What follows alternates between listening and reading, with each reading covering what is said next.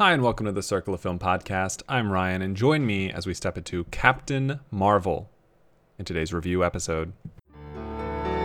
I can show you the world. Just take a look through my eyes.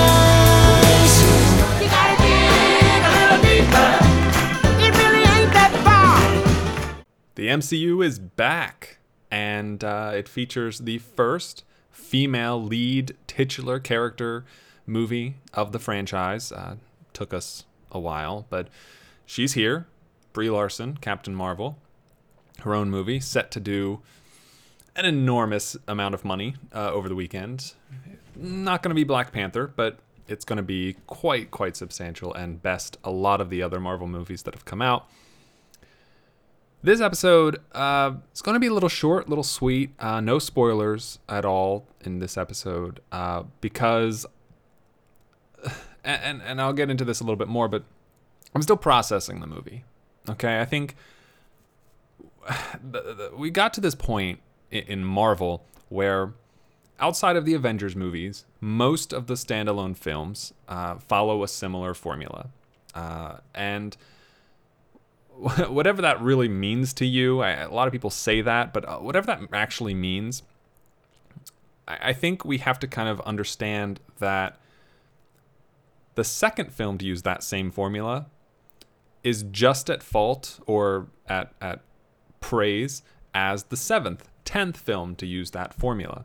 I think it's the things surrounding the formula that create the dichotomy and shift between whether the movie is, you know, better than another when they're all somewhat similar. Looking at stuff like when you compare Iron Man to Doctor Strange and the methods within that, when you look at Captain America and Captain Marvel, you know, there are going to be a lot of similarities because as much as we like to think that the directors are doing something unique and different with each movie, there's a lot of studio interference, and there's a lot of, you know, Feige and Disney saying, hey, look, you know, we gotta kind of, it's great that you guys have these original thoughts and ideas, but we're gonna try to, you know, bend them a little bit back towards the direction we want them things to be in, towards what we know works. And there's inherent problems and inherent positive elements of doing that. And I've seen a lot of people, you know, a lot of reviews and reactions for Captain Marvel, like, oh my goodness, the same thing. Like, it's a movie that's supposed to feel different, and yet it just felt like Marvel putting out the same movie with a different color paint and, you know, getting tired of all the same formulas. And for me, my thought is, if you're exhausted by the formula this movie, why weren't you as exhausted last movie if you weren't? Or the movie before that, or the movie before that, or the movie before that. If the formula doesn't work now, I'm not sure that it necessarily ever did for you. Because if a movie works, if a formula works, you know, yes, it might get a little predictable, but it still should work if executed well. So that's kind of a lot of the buzz I've been hearing. And on the other side, the other main question mark about Captain Marvel is Brie Larson. You know, the Marvel Cinematic Universe has, for the most part, done an exceptional job with casting and putting forward the best versions of the characters that we want to see. You know, they finally got it right with Mark Ruffalo and the Hulk. Chris Evans as Captain America turned into a fantastic Captain America. Robert Downey Jr. from day one was a perfect Iron Man, and so on and so forth.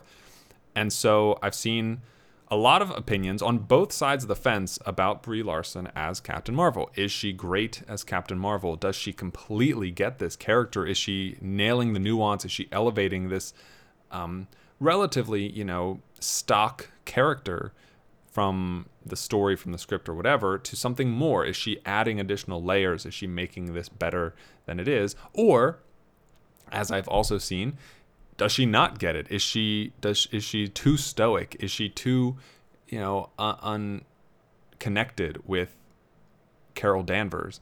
And having seen the movie, I saw it last night. I understand that both sides of this argument. She is very stoic, I think, predominantly throughout the film, and there's good reason for this. She spends a lot of time with this sort of self-assured, you know, sassy, smirky tone. And it isn't really until the final third of the film where we get to see other layers of her. And it'll be interesting because the potential shifts in her personality don't really take place until the end of the movie. It's kind of left up for debate how much of a change in her character we will see going forward, because we got, you know, pompous, arrogant version, exaggeration, but pompous, arrogant version of Carol Danvers or Veers in the majority of this film. And now we're going to see something a little bit differently, presumably, moving forward into Endgame and potential sequels after this. And for me, okay, now setting aside everyone else, setting aside other opinions and thoughts, the reason this is going to be a shorter episode, the reason this is going to be spoiler-free and kind of a little lighter and breezier than many of my other reviews is I'm probably going to do a second one. And I'm going to do it next week once I've seen the film 3 times, at least. I've already got tickets to see it again today. I'm going to see it on Sunday. And I really enjoyed the movie from a spectacle standpoint. I appreciated what was happening. I liked the story. And I think that's kind of where my confliction lives, is in the story versus the screenplay. Because I think the narrative and story of the movie is good. I like it. I think it does enough to deviate from the expectations.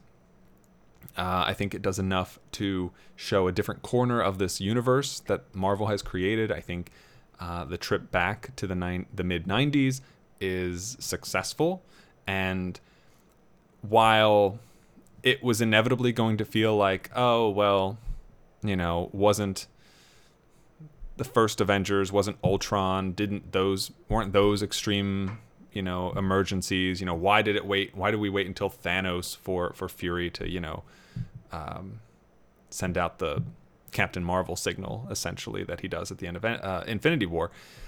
And this movie kind of was always going to make that, I don't know. I don't know that this movie could have ever made it, you know, perfectly clear, like, oh, where was this person this whole time? And answer it in a satisfactory way that we said, okay, I get it. Short of, you know, being in a Steve Rogers coma, you know, who's to say? And I still think the film does a serviceable job in that regard, but I also think that that's hardly the point of it. I think the main point is, was I engaged in the story? Do I buy Brie Larson as Captain Marvel? Does the backstory for Fury, for Coulson, and other characters that we have seen before, does that fit with what I've already come to understand? And you know, am I, what, how do, and does this specific story impact the greater Marvel Cinematic Universe narrative in a meaningful way, other than this is who Captain Marvel is? And I think, yes, I think the movie does all those things. I think we do get a good sense of who Captain Marvel is. I think Brie Larson is very good as Carol Danvers. Not, you know, Oscar-level good like she was in Room or maybe Short Term 12 necessarily, but I still think this is a very good performance from her. The writing is at times great and at other times meh. And even when it's meh, I think Brie Larson rises above the material, but when it's good, when the writing is strong, which is particularly the more emotional, dramatic moments, which is makes sense because both the directors, writers are more accustomed to that side of filmmaking than they are spectacle. I think it's wonderful. I think moments between Captain Marvel and Maria are great when she's dealing with this dramatic, emotional stuff. It works. And you have to kind of look at it and say, okay, well, but she's still, you know, like there's no fits of anger. There's no tears. There's no outbursts really ever from her. And I understand that criticism, but it's kind of whether or not you buy into the narrative of she's been trained for 6 years to bury all that shit.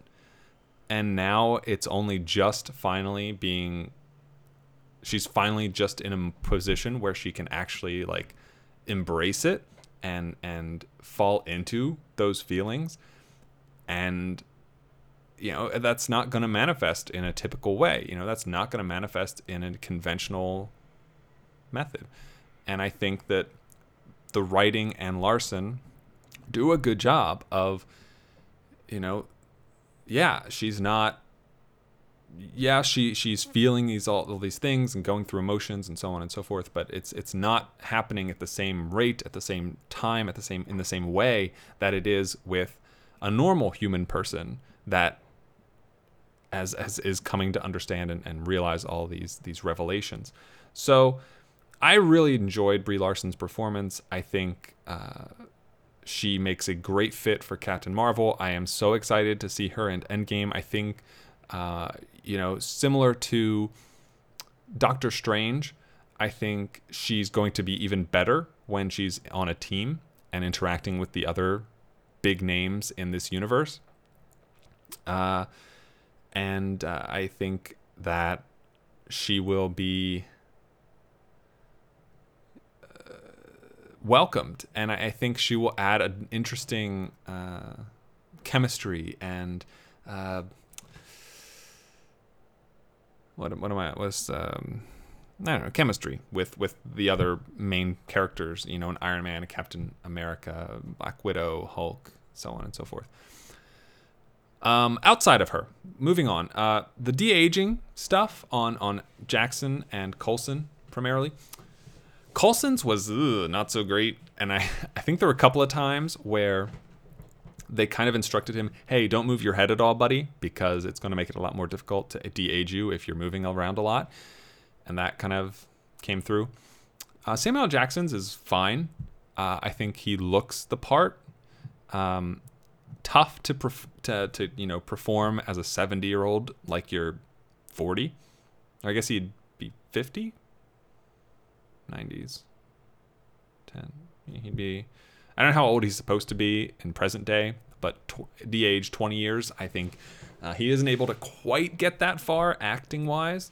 Anytime he's really asked to do something athletic, it shows a little, but visually and in the scenes where he's not, you know, forced to throw a punch or run or do anything like that, I think he's sufficiently capable of conveying, hey, I'm 20 years younger. We're introduced to the Kree and the Skrulls in this movie. We have previously been introduced to Kree, Ronan, the Accuser, and Jimon Hounsou are Kree. And so we saw them in Guardians of the Galaxy. And they make appearances in this movie as well. And so, you know, you got a grain of salt. You know, this is 20 years ago. Characters are very different. You know, Ronan, it looks a little bit different in the few scenes we do see of him. And the movie, but that in itself, I love how easy it is to interweave these characters. I love that we can run back in time and show Jimon Hounsou again. I love that we can see Lee Pace again. Whether or not I like their performances, whether or not I like their characters even, I love the interconnectivity of it. I love the continuity of it. I think it makes things really feel like a true universe, you know, and it did not feel shoehorned in, you know, like it makes sense. These characters are working, you know, toward a specific goal. They are part of this endeavor as much as they were when we see them later in Guardians of the Galaxy.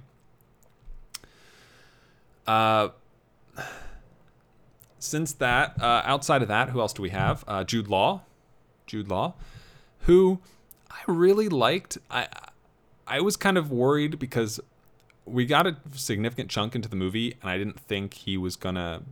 I was kind of confused as to why he was like advertised for this at all. I felt like they kind of weren't giving him enough screen time, but that does show up. He does get a couple of scenes in the second half of the movie to do, and I really liked where his story went. I thought it was interesting. Gemma Chan as Minerva. I don't know. She was there, I guess. She was fine, but whatever. Ben Mendelsohn. Oh, man. Ben Mendelsohn. This movie is so great in how it gives us Ben Mendelsohn. So the Skrull, he is a Skrull, are beings, aliens, an alien race who can completely take over the form of anything, any living thing, as far as I'm aware, and down to the DNA. And it's wonderful that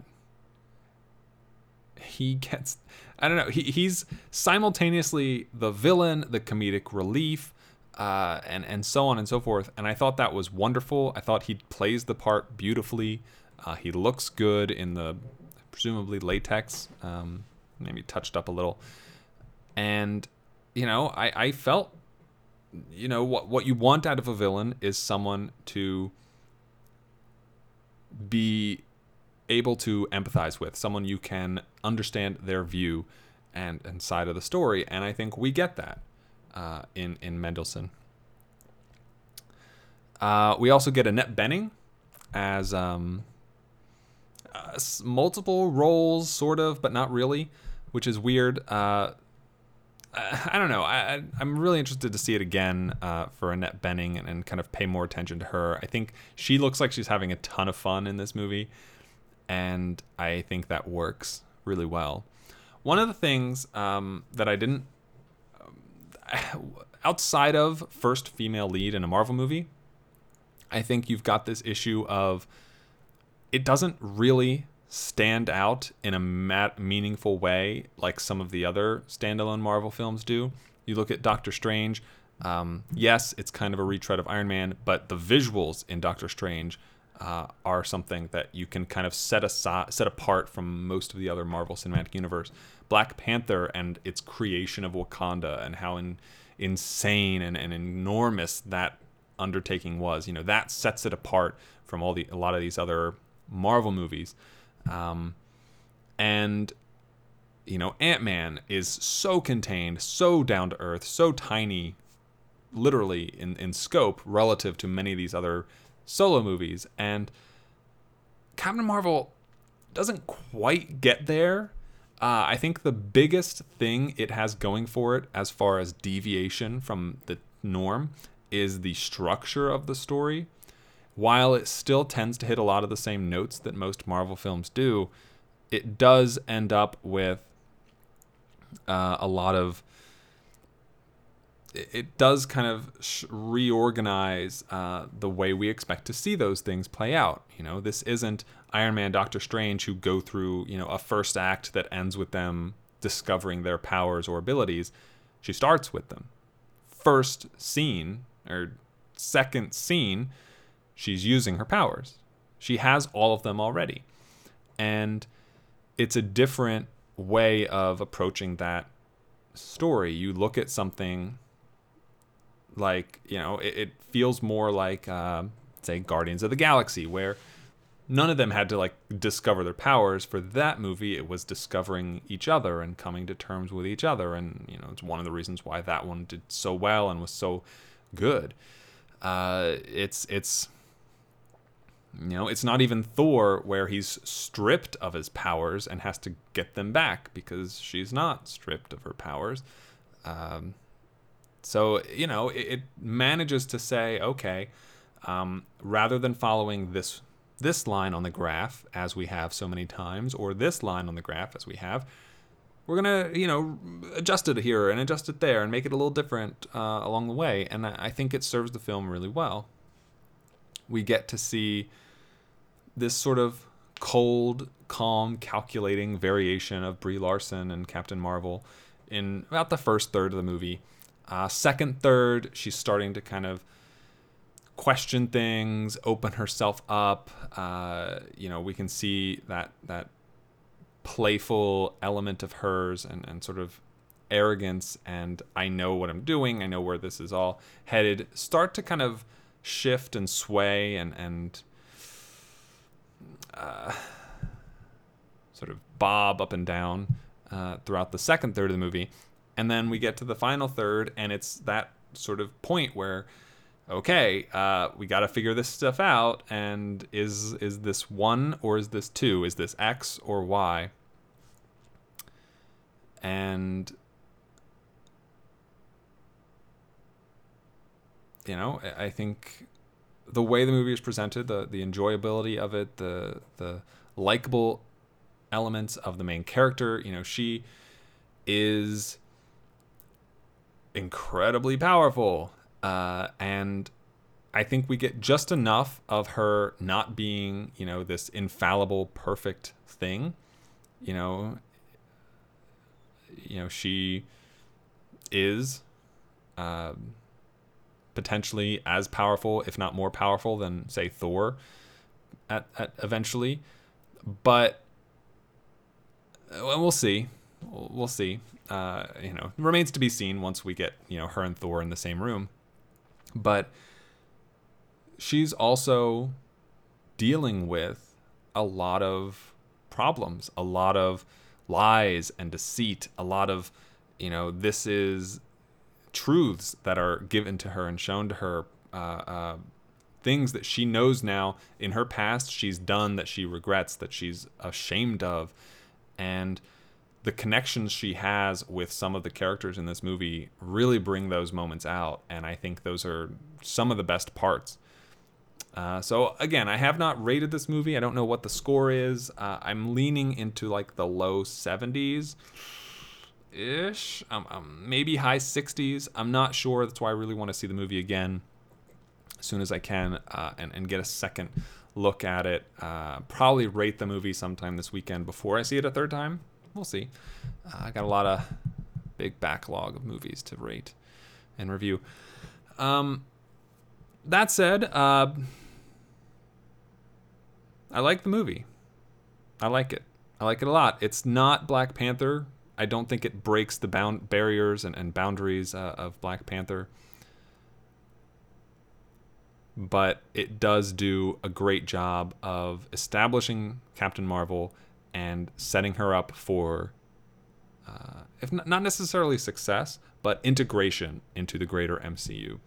And, of course, there's also Goose, the cat, who's great. I'm not going to talk too much about Goose. She's amazing in the movie, and go see it. Go see it, you know. I'm seeing it 3 times, so whether or not I give it a, you know, an 80 or a 60, I think it's worth seeing, and I love it. I love that. I love Brie Larson, and I'm excited for this. Here we go. Okay, that's about it though. Short and sweet, 20-25 minutes. Thank you for listening to today's episode. It does mean a lot. If you like to talk about Captain Marvel and other things, you can find me on Twitter at Circleoffilm. You can send me an email, circleoffilm.com, or Letterboxd at Circleoffilm. My Captain Marvel review will probably be up sometime tonight, maybe tomorrow. At least my first one on Letterboxd. If you would like to support the show, you can do that on iTunes by liking, reviewing, subscribing, rating the show, or on patreon.com/circleoffilm by subscribing for as little as 8 cents an episode. Or you can head over to the website, circleoffilm.com, find all the other episodes, find a lot of other things, a bunch of stuff on the website. Check that out. And that's it. Thank you for listening to today's episode, and as always, have a week. So long, farewell, I'll be the same good night. I know she'll never leave me, even as she fades from view. So long, farewell, I'll be the same adieu. Nothing's really left or lost without a trace. Nothing's gone forever, only out of place. So long, farewell, au revoir, I'll be the same. Wait a minute.